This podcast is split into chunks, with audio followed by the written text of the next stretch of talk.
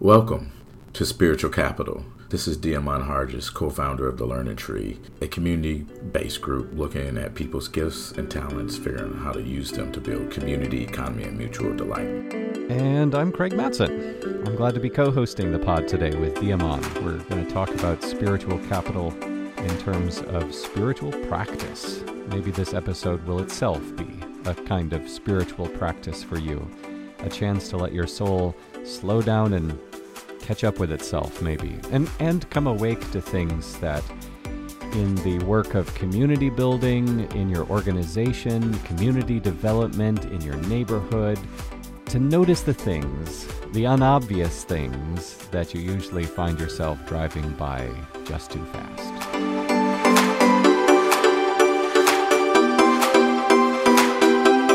I wonder if I could start this podcast with a quick story.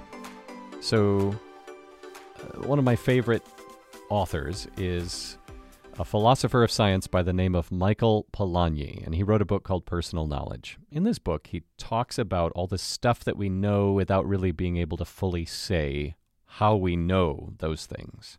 And he tells this story of being a young medical student and trying to analyze a, an x ray, looking at that pulmonary imagery. And he said that when he first looked at the image, he could not see the lungs, he could only see the ribs, the bones there. But as he listened to fellow experts, doctors, teachers, as he listened to them talk about the imagery, and as he kept kind of shifting his attention from what they were saying to what he was seeing on the image, he gradually, he said, stopped seeing the bones and started to see the lungs. And that for me has become kind of a parable of spiritual capital. So we're often good at seeing the bones, the the economic, the so to speak, hard concerns of community or organizational life, but learning to see the lungs as well, like what makes this organization breathe, what makes this neighborhood respirate, seeing both the bones and the lungs, we might think of the bones as like economic capital and the lungs as like social capital. Learning to see both those things at the same time is pretty challenging and might actually require a kind of spiritual practice or a set of spiritual practices.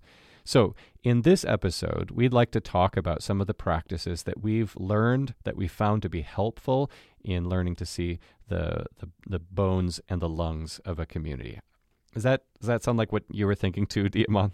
That sounds pretty good. Um, I'm curious. Um, what are before we go into that? Um, I'd love to.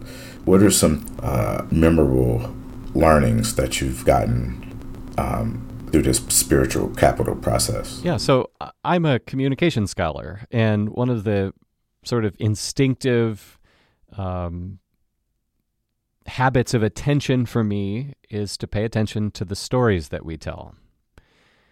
And something I've noticed in talking with a lot of social entrepreneur types is that the the story that our that late modern society encourages us to tell is, is often an inspirational story about a powerful individual who encounters a problem and overcomes that problem through dint of, of grit and resilience and, and uh, creativity.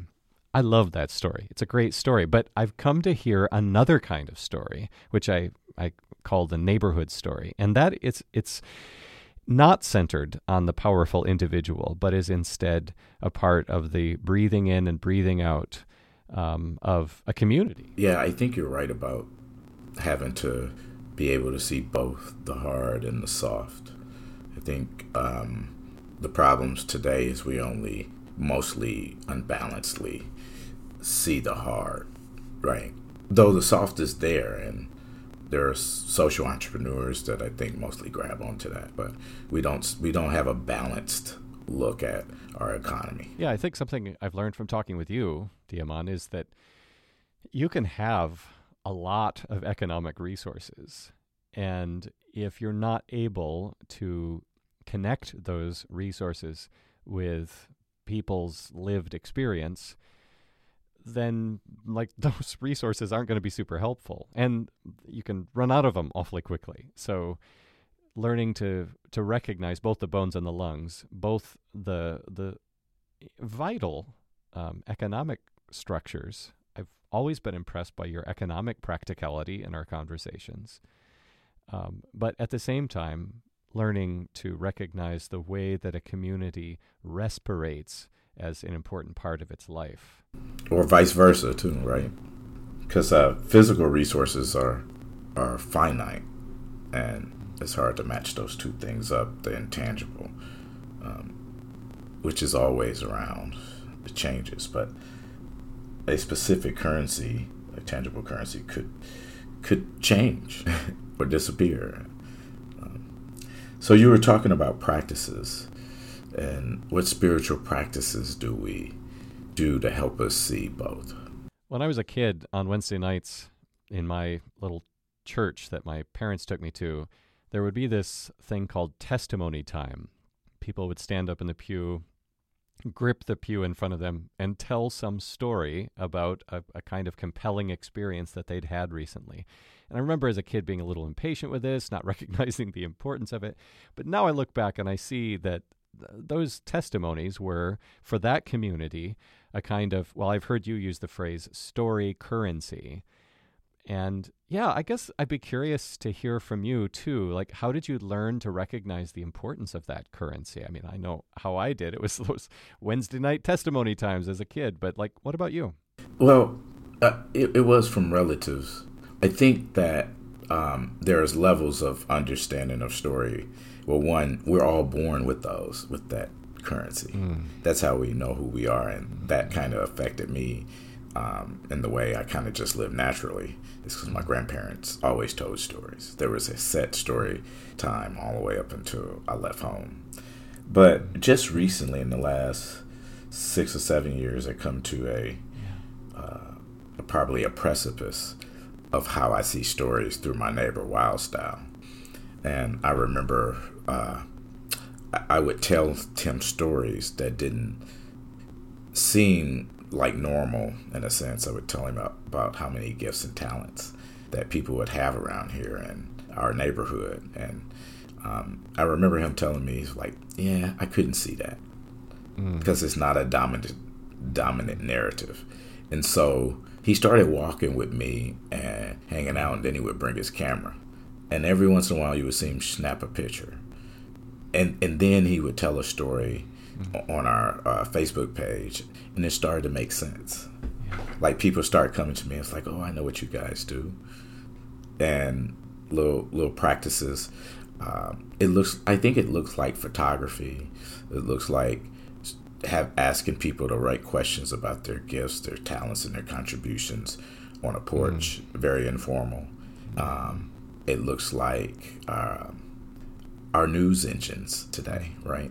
Um, those things are it's all around us. Uh, applications when you fill out, or mm-hmm. like applications for college. Dejanay, my daughter, is uh, yeah. filling out application, and she has to tell stories. I remember getting to sit down with Pastor Jay, uh, Jonathan Brooks, in the Englewood neighborhood of Chicago. We sat down at a table in Kusanya Cafe, and I remember beginning to get a sense for what a community story might sound like. A story in which it's not just Pastor Jay at the center of it. Um, he's he's pretty adamant that it is the neighborhood that is the the main character here, even for his church. Like he, he pastors a church, or he at the time he was pastoring a church in that very neighborhood, and he you know he said it's like it's not all about what's happening inside our church.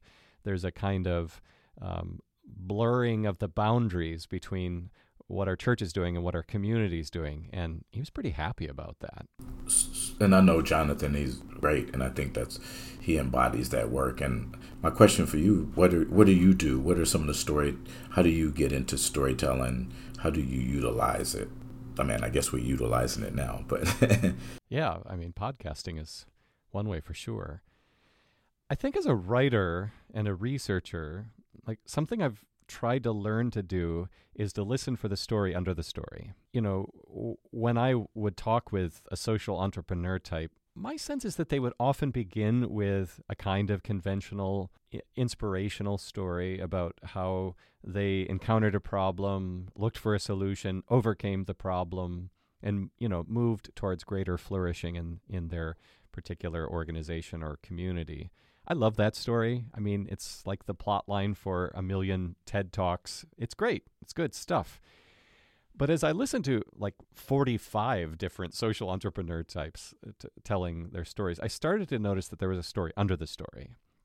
You know, as a researcher, you're kind of looking for patterns, you're, you're looking for rhythms, and you're looking for ways to kind of synthesize and, and maybe a way to articulate something that isn't in the foreground of what the research subject might be saying, but which is nonetheless very much present in the in the background.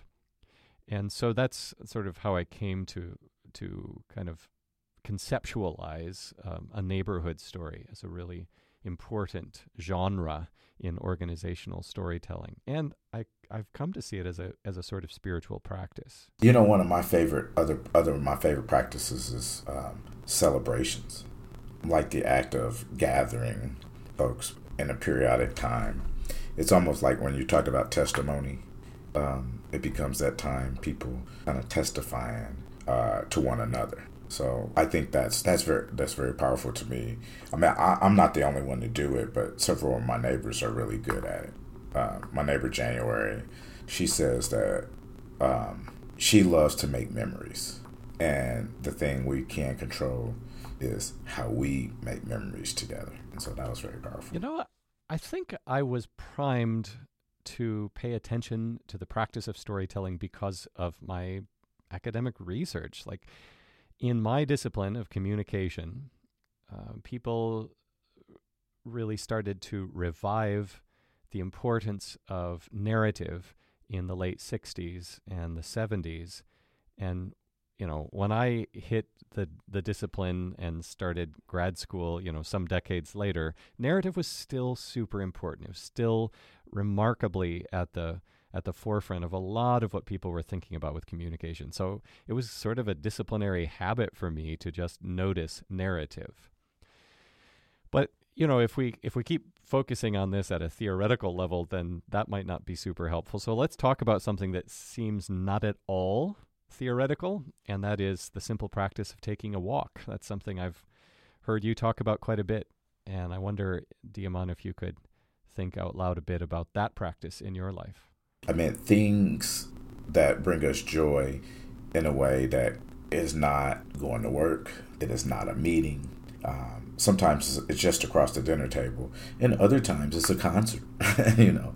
But the ideal of it is is sharing, breaking bread, you know, exchanging um, spiritual uh, experience, e- exchanging um, ideas, um, laughter. I mean, it's like a holistic way of exchange or sharing.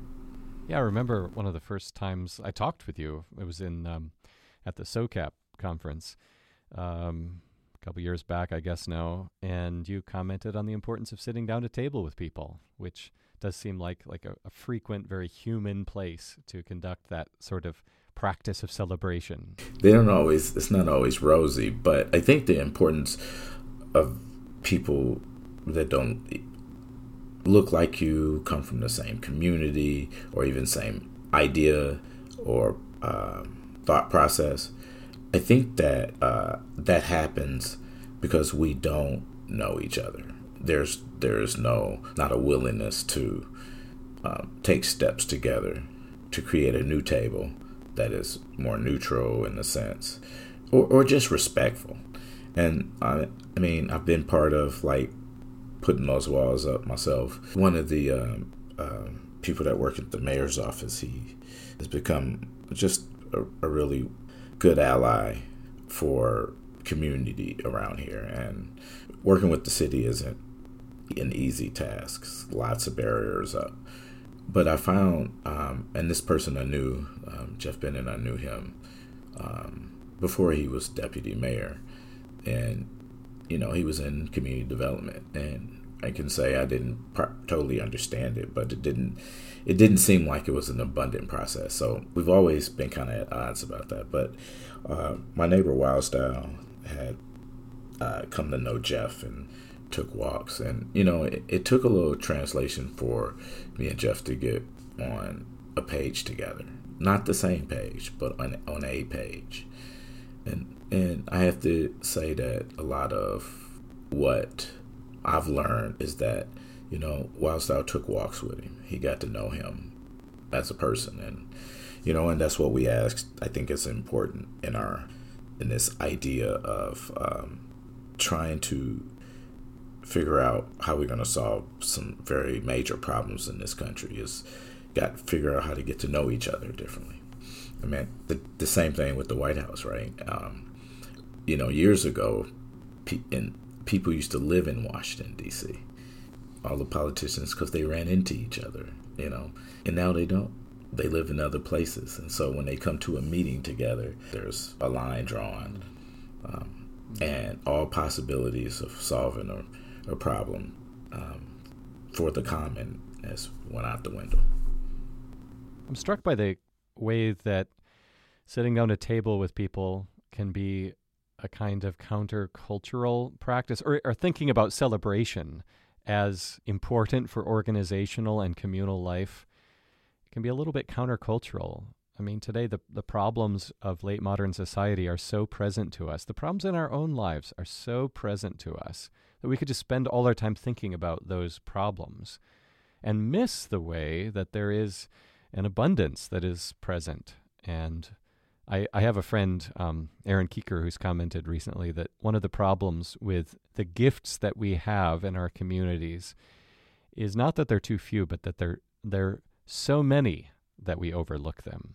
So celebration gives us a chance to to come awake to that so muchness. The longer I've been paying attention to this kind of work of problem solving, collective problem solving, in um, various kinds of societal conditions, the more impressed I am by the indispensability of loving the local, paying attention to what's right next to you. remember Wendell Berry talking about how it all hangs on affection.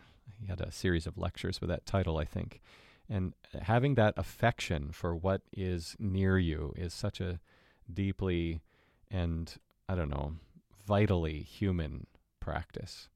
We've been talking about kind of cheerful, um, celebratory, um, conversational practices like taking a walk with other people or sharing a meal.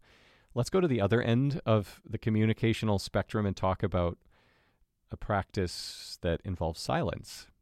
Well, it happens in a couple ways. Um, you know, there's kind of a self reflection that only requires you to to kind of think about what you're learning, uh, what's being affirmed, what seeing your blind spots, um, and then there's a collective reflection too. So for me, um, the collective reflection happened in two ways. Um, the walks, I'm always walking with someone, and there's a conversation, and then there's group when we have gatherings just to reflect on the work we've been doing um, trying to figure out how can we see and act and participate in more um, deeper things and that those two things. But the, the, the self-reflection is a thing that i usually do at night um, you know i'll put some music on and i'll just ponder some questions um, or things that come up during the day is mostly what i'm thinking about who who i connected with uh, what what mistakes have I made, and you know. So, Dav, what about you? How how does that play out? Yeah, yeah, they're very very similar. I guess before I talk about my own experience with taking a walk, I'll I'll say that a number of my research subjects found walking to be an important spiritual practice for them, an important organizational practice too. So it both had sort of personal benefit, but also this kind of pragmatic import for them. I'm thinking about Shannon Hopkins' walking the streets of London. As she's getting ready to launch and develop and deepen her organizational work there. I'm thinking about, oh, here in Chicago, my friend Demetrio Maguigad um, at Lime Red Studio, and talking about the importance of taking a walk during COVID, you know, shelter in place times. So, yeah, walking is important to a lot of folks. Uh, for me, I, I walk my Shih Tzu every day, so that's probably a way to stay grounded in my neighborhood. I do confess I'm a little irritated sometimes while I'm doing that. You know, some, sometimes it seems like the dog and I have different objectives doing doing the walks. But um, I think something that's sort of parallel to that that has been more important to me is just the practice of riding my bike to work. My, I'm not very far from my workplace, about seven miles, so maybe eight miles. So it takes me about 35 or 40 minutes to get to work, depending on whether I'm facing a headwind or not. And I've noticed that, you know, riding my bike, well, a couple of things. One, I'm happier when I'm riding my bike than when I'm driving. Because, you know, driving is kind of an a, aggressive, competitive activity. Riding your bike, you're not very important. You're sort of marginal to what's going on. And, you know, there's there's something that almost compels you to be unhurried about it. So I, I often feel happier on my bike. Um, then I think too there is that that beneficial slowing down. We're in the season of Advent, and uh, for Christians anyway, and I'm I'm thinking about the way that Advent asks us to slow down. And bike riding for me has been a way to slow down and look around, and you know pay closer attention. So I guess that's um that's a way that a similar practice to walking has been important for me. Yeah. Going to church is a practice. It's one of those reflective practices or going to some type of a worship service or I mean that's what really that is about, you know. I mean, as laity we we sit in that space and we listen to testimony and scripture and then we contemplate you know our communal lives. Uh, yeah, so. thinking about silence has also been important um, in sort of social settings as well.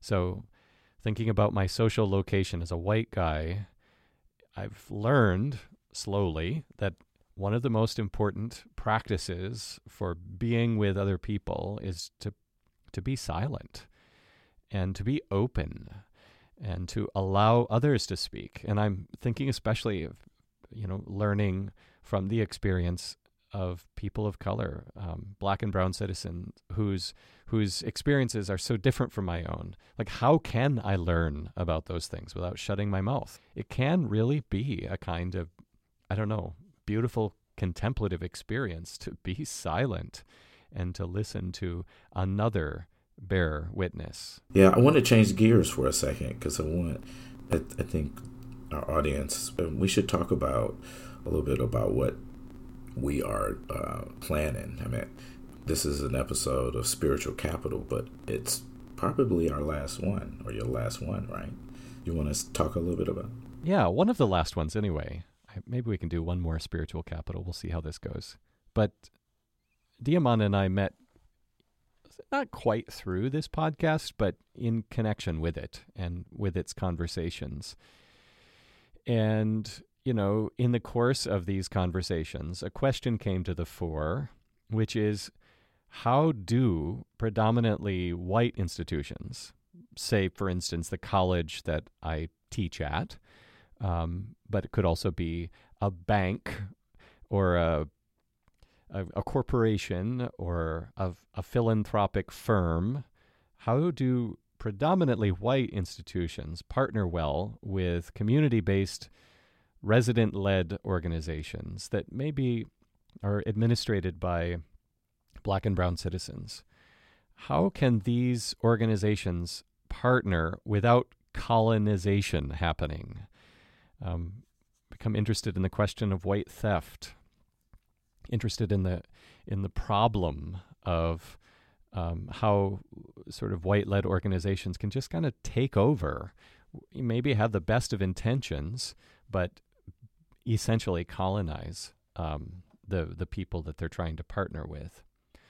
So very tangled set of questions, and I wasn't exactly sure about my own capability of getting at these questions adequately, especially given my own um, social location. So I came to Diamond and said, Would you like in? Would you like to co research? And of course, I said yes. I'm glad you did. So far, we've done, I guess, four interviews, and we've looked at, talked to people in different sectors like the financial, the academic, philanthropy.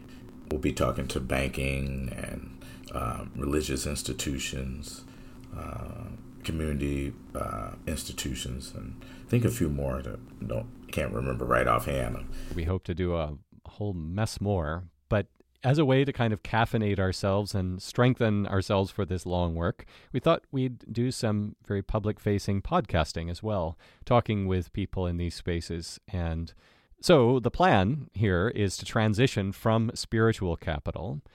Um, and to move into another podcast starring Craig and myself. and we'll be talking about how predominantly white institutions can partner better with community based associations, often led by black and brown citizens. Really excited to get to this practical question. Yeah, and well, and I think that I'm excited about um, about this particular podcast. We'll be talking about um, some other contemplative practices that not only that we use, we'll go deeper in those, but we'll be exploring what others use.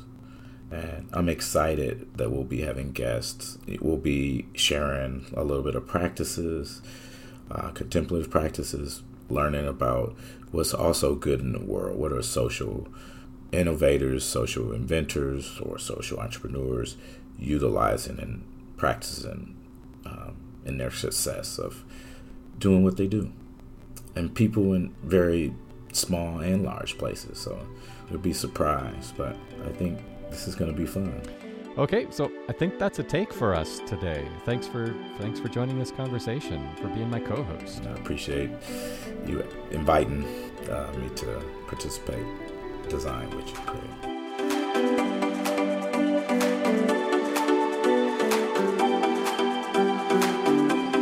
And thanks for joining this episode of Spiritual Capital. I'm Craig Mattson, co hosting with Diamond Hargis. If you have spiritual practices that you have found helpful for seeing unobvious gifts and goods in your workplace, your organization, your neighborhood, don't hesitate to send us a note about those. We'd love to hear.